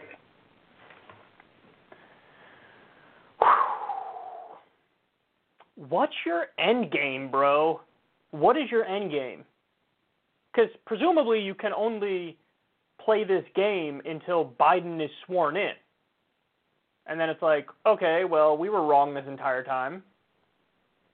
Or, you know, when Biden is in year two of his administration, will you be like, President Trump is still the president? Like, what are you going to do? What's your end game? You haven't really thought this through much, have you? This is very, like, id driven. It's really just sad at this point. It really is. So, um, One American News Network was bragging, we won't even call Biden president elect, bro. We won't even do that. And then, homeboy, whose name is Pearson Sharp, by the way, which almost sounds like a fake conservative news name, right? I'm Pearson Sharp. Um, he says, We're the only network with the integrity to report that this election isn't over. Integrity, he framed it as. No, it's not integrity, it's stupidity. We're the only network stupid enough to continue to lie to our audience and say the election isn't over when it was certified by the Electoral College, son. www.getoverit.net. Dunzo. Over. Forget it. Fox News caved. Even Breitbart and Newsmax caved. Um, and I also love how they both have that super fake announcer voice, which really does lead me to believe, even though this is a small thing, it leads me to believe that they know they're full of shit. They're just playing a role. And they're playing the role, in, in this case, for profit. Because there's a lane now that Fox doesn't occupy of the furthest right network, and they're all competing for that. Um, Greg Kelly, another name that seems like a fake conservative news name. I'm Greg Kelly. Greg Kelly, two first name have an ass, says, I have a strong conviction Trump will still prevail. If Biden's not president elect, he's not, even according to the Constitution. What on earth are you babbling about, son? What on earth are you babbling about? And again, my original point. I don't know what your end game is. Biden's going to be sworn in. He's president. It's over. It's done. There's even been giant hints dropped from Trump that, like, yeah, of course, it is what it is. These guys are still hanging on. They're still hanging on. Terrifying thought when it comes to these networks is creating a network to the right of Fox, they're not ideological at all. They're not ideological. There's no underlying philosophy or worldview. It's just Fox isn't sufficiently sycophantic to Trump, so now we're going to pop up and be sufficiently sycophantic to him, even to the point where we just flat out lie about the nature of reality and say things as absurd as Biden's not president elect. And again, compare that with whenever people say we want a network to the left of MSNBC. What does that mean? People want a network to the left of MSNBC. They want one that's more focused on the policy issues, that actually has a coherent worldview and philosophy and ideology. It means I want a network that's going to hold the Democrats accountable as much as they hold the Republicans accountable and actually fight for left wing values. So it's more ideological. So what does that tell you?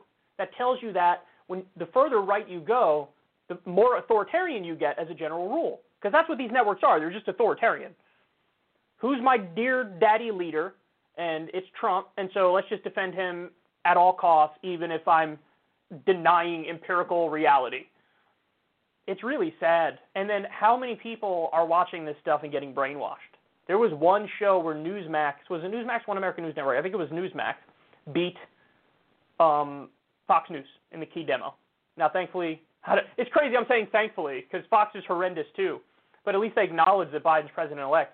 They're still going to have a lead overall, but yeah, this is where Trump can step in when he leaves office and just start his own conservative network, start Trump TV, or basically buy One American News Network, buy Newsmax, kind of merge them and have Trump TV.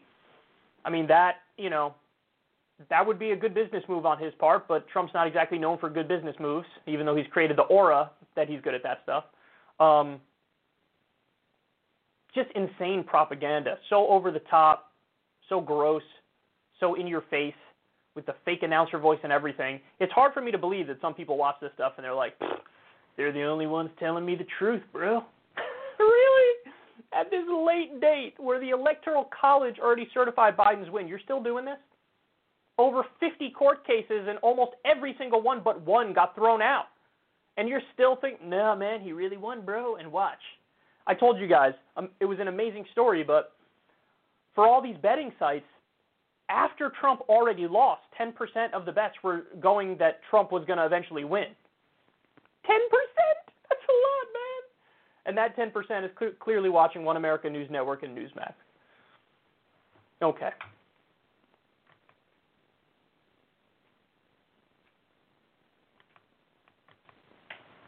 All right.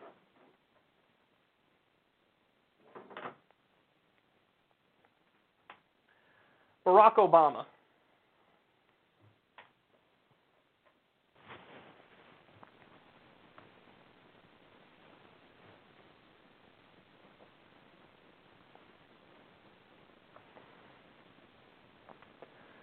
Barack Obama went on The Daily Show with Trevor Noah, and to my surprise, Noah actually asked a really good question here. And Obama's answer, I think, is revealing.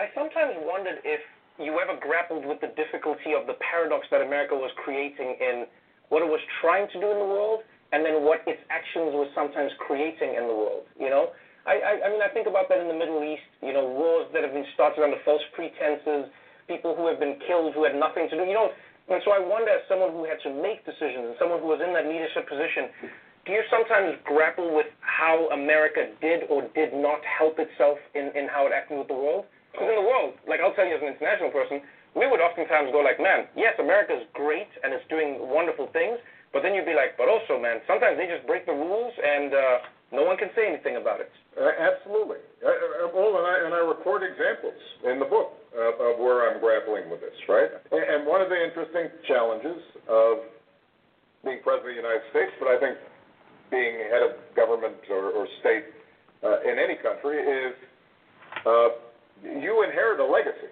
right? So if I come in as president and uh, I, I can't undo the Iraq War, the decision to go into Iraq. Now, I, I, I Right. can manage as best I can how we can wind down that war, mitigate some of the damage that's been done, but I can't reverse it. He's doing what's called passing the buck. Me?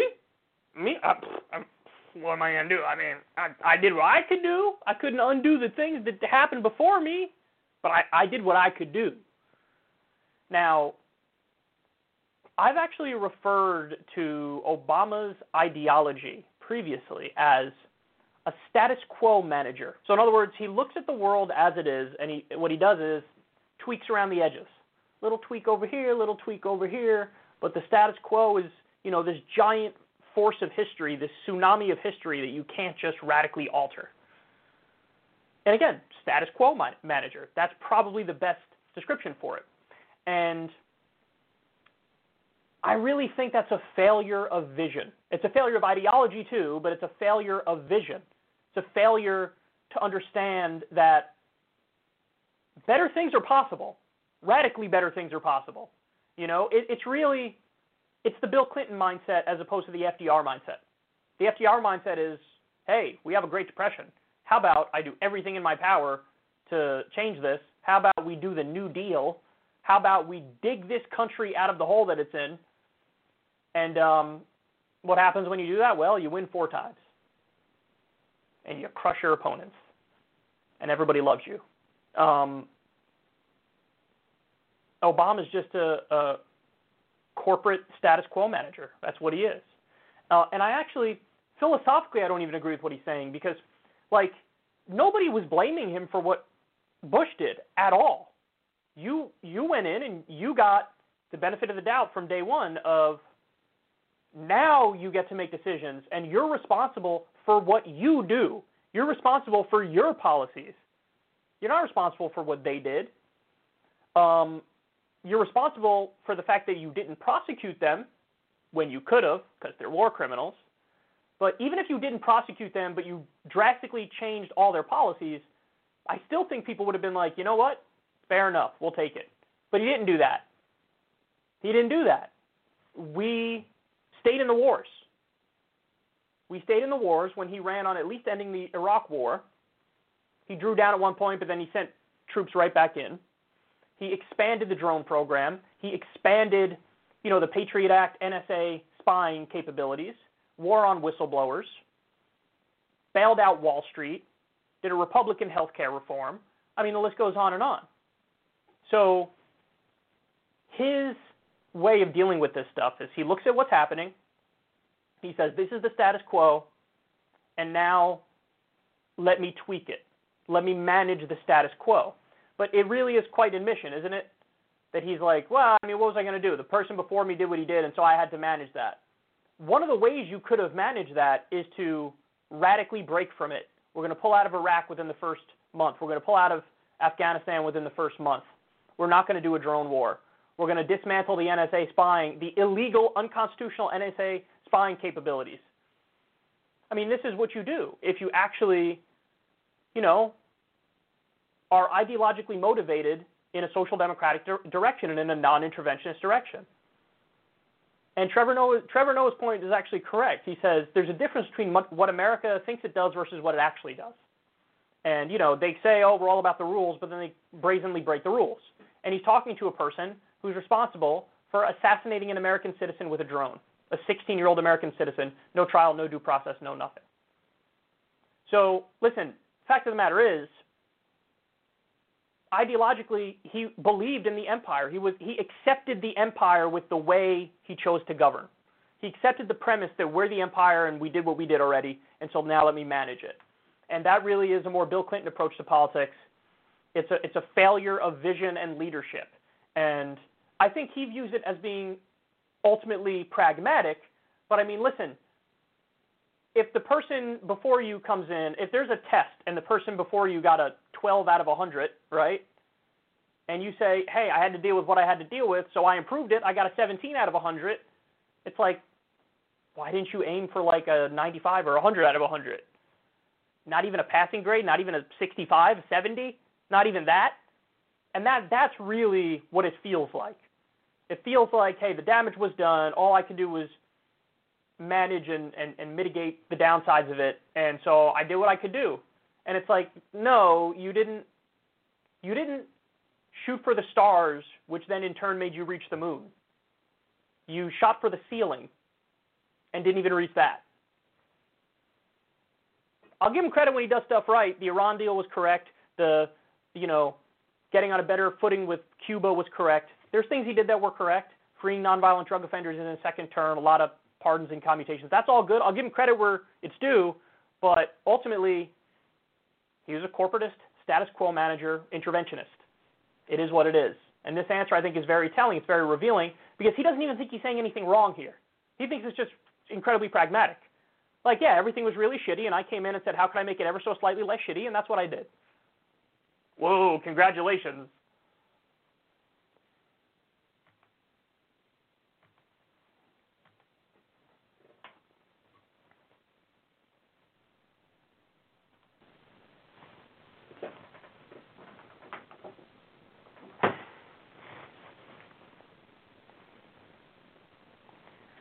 So this is incredible. Even after the Electoral College met and the election results are certified, Trump is still playing this game. This game as if like, hey, maybe I actually did win. Watch this.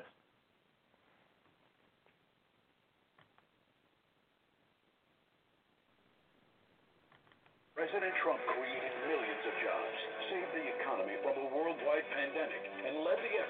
discover a vaccine at warp speed. America rewarded President Trump with over 74 million votes, millions more than Obama and both Clintons.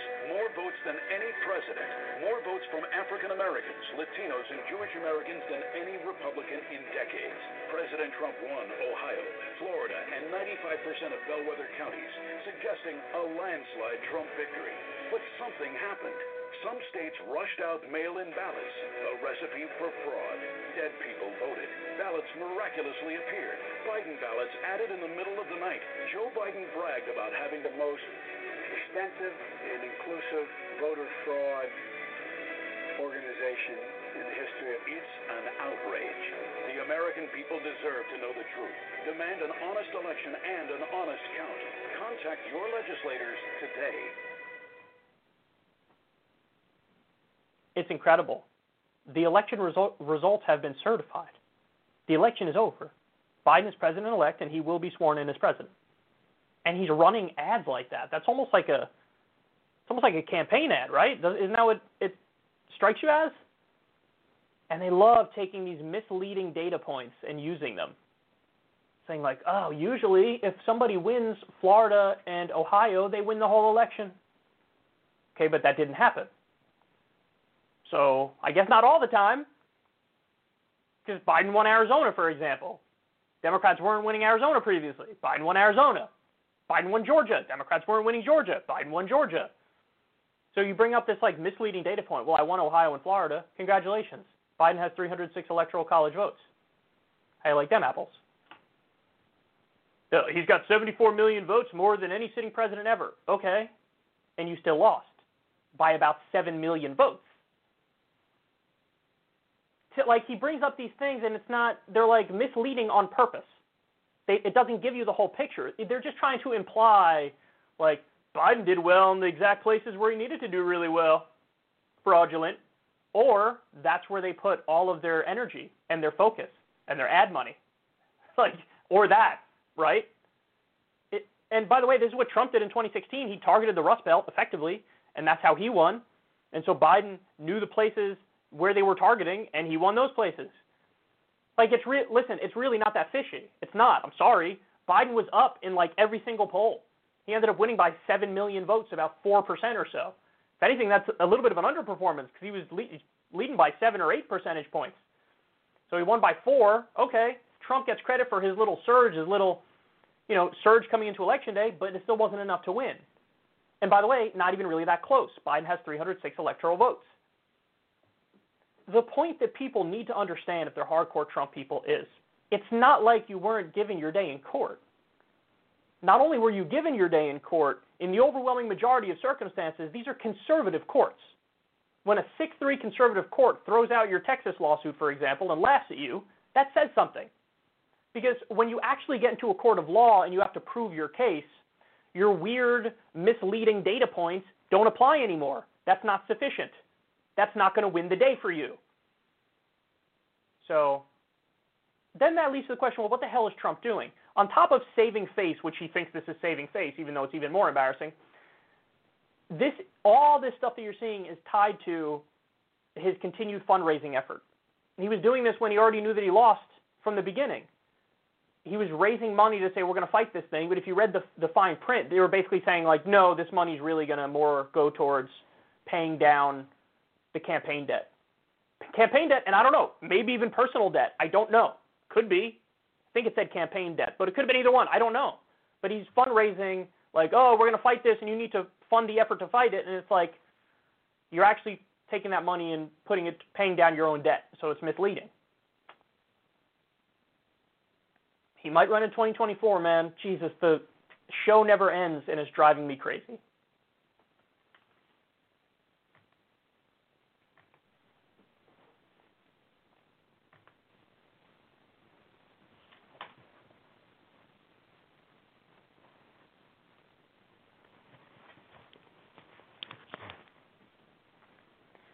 Vice News did a segment here talking about the issue of whether or not Trump has the ability to pardon himself.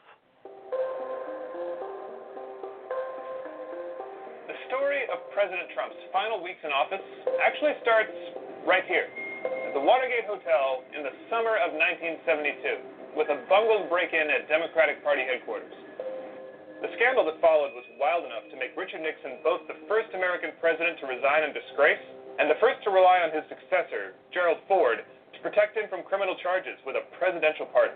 It is common knowledge that serious allegations and accusations hang like a sword over our former president's head. Well, Trump's potential legal exposure is probably worse than Nixon's ever was. Obstruction of justice, bribery, campaign finance violations, all at least theoretically possible and Trump knows it. The investigations never stopped. They went on for four years. The thing is, scoring a presidential pardon isn't quite as easy as Nixon made it look. Trump's basically got three ways to grab that golden ticket, and each of them has problems. First, the full Trump. It's the simplest. The president can just pardon himself. It doesn't matter that he hasn't been charged with a crime. The president's pardon power extends even to future charges that haven't been filed yet. Trump says he has the power to do it, but constitutional experts aren't so sure. Neither is his own lawyer. Do you and the president's attorneys believe the president has the power to pardon himself? He's not, but he probably does. Back in 1974, Nixon's Department of Justice said, nope, that probably wouldn't stand up in court, on the basic principle that no one can be a judge in their own case. Which brings us to option two full Nixon. Trump could copy Nixon's style, resign before his term ends, and then let President Mike Pence do the deed. That would stand up in court. But it runs into another colossal problem Trump's ego. Trump's already obsessed with pretending the 2020 election was somehow stolen from him. If he steps down early, he'd have to go around explaining why he didn't even finish the one term he had. And that brings us to option three the switcheroo. Back in 1974, when the DOJ was looking into a potential Nixon pardon, one lawyer suggested a sneaky way he could do it without fully resigning the 25th Amendment. It's supposed to let an incapacitated president step down briefly so the vice president can do the job. So Trump could invoke the 25th Amendment, stop being president for like 10 minutes, get Pence to sign his pardon, and then snap back into the presidency. Switcheroo. But here's the thing it's totally skeevy. Would Pence do it? Pence has mastered the art of beaming loyally at Trump while standing far enough away to avoid getting splashed with the worst of Trump's mud. But those approving eyes are also fixed on his own future run for the presidency. The switcheroo would probably work. for Trump. But let's be honest, it doesn't scream, I'm Mike Pence, and I have integrity. The future campaign ads would write themselves. And none of Trump's options offer what he himself might call total exoneration. First of all, pardoning himself or his kids implies they did something wrong in the first place. Typically, if someone is being given a pardon, it suggests they may have committed a crime. That's not something I would want to have associated with my family. Even the fact that we're having this conversation is absolutely insane. Because I would submit to you that if we're really talking about a president being able to pardon himself, then that would be, you're more than just a president at that point. You're like an emperor or a dictator or a king. You know, like okay, you can you can quite literally plan to commit a federal crime and then just pardon yourself. And be like, yeah, I have this ability. Duh. So then rules literally don't apply to you, and that kind of flies in the face of the whole notion of a civilized society where we're supposed to have justice be blind, everybody's equal in the eyes of the law. So I, I mean, listen, I would hope that any court would slap down a self pardon, even if you try to use the loopholes like they're discussing there. But ultimately, listen, it might be a moot point. It might be a moot point because, again, the cases that have the best chance of working against Trump are coming out of New York. So they're state crimes. And so the president doesn't have the authority or the ability to pardon on state crimes, even in theory. So there's no argument that a president could pardon based on uh, pardon state crimes, only federal crimes. So if he were to go down, that's how he'd go down anyway, and there's no recourse. So really, this whole conversation might be moot because they're talking more about federal crimes, and if if he's they get him on anything, it would be state crimes, not federal crimes. But it really is crazy that we're having this conversation because that is some real like ruthless criminal gangster thug shit. Even to think about, talk about pardoning yourself and your family and those closest to you, that really takes. I would feel comfortable taking us out of the the category of like constitutional republic and representative democracy if we do something like that, because that really is sort of codifying a, a strain of authoritarianism that perhaps needs a new name.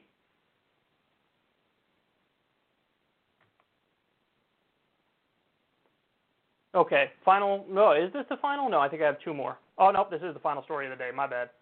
Um, all right, story on tax cuts, baby. Story on tax cuts.